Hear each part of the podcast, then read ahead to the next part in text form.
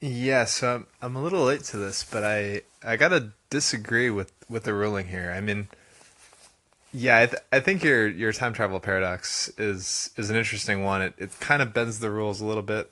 Um, if if you know, can you smell into the future versus can you can you actually you know control your future self? I don't know, but I feel like you guys are really undervaluing the the making someone poo thing. I mean, you a well timed poop, unenforced poop, could really change the course of history. I mean, think about if you know Donald Trump just shat himself in the middle of the first presidential debate. How how would that have affected American history? Um, and it's just it's so funny. Uh, so I'm going with the poo every time.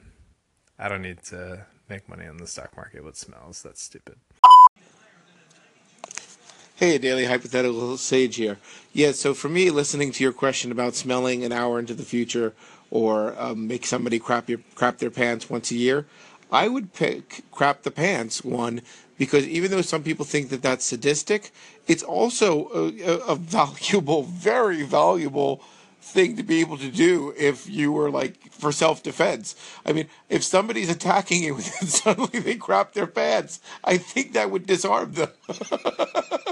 I think that would cause them to be really like, oh damn, I grabbed my pants, you know, and then you could run away. So I would totally, you know, I mean, like I said, you, you could go a whole year without using it, you know. Although I must say, when the presidential address happens, I would be very tempted, especially this president.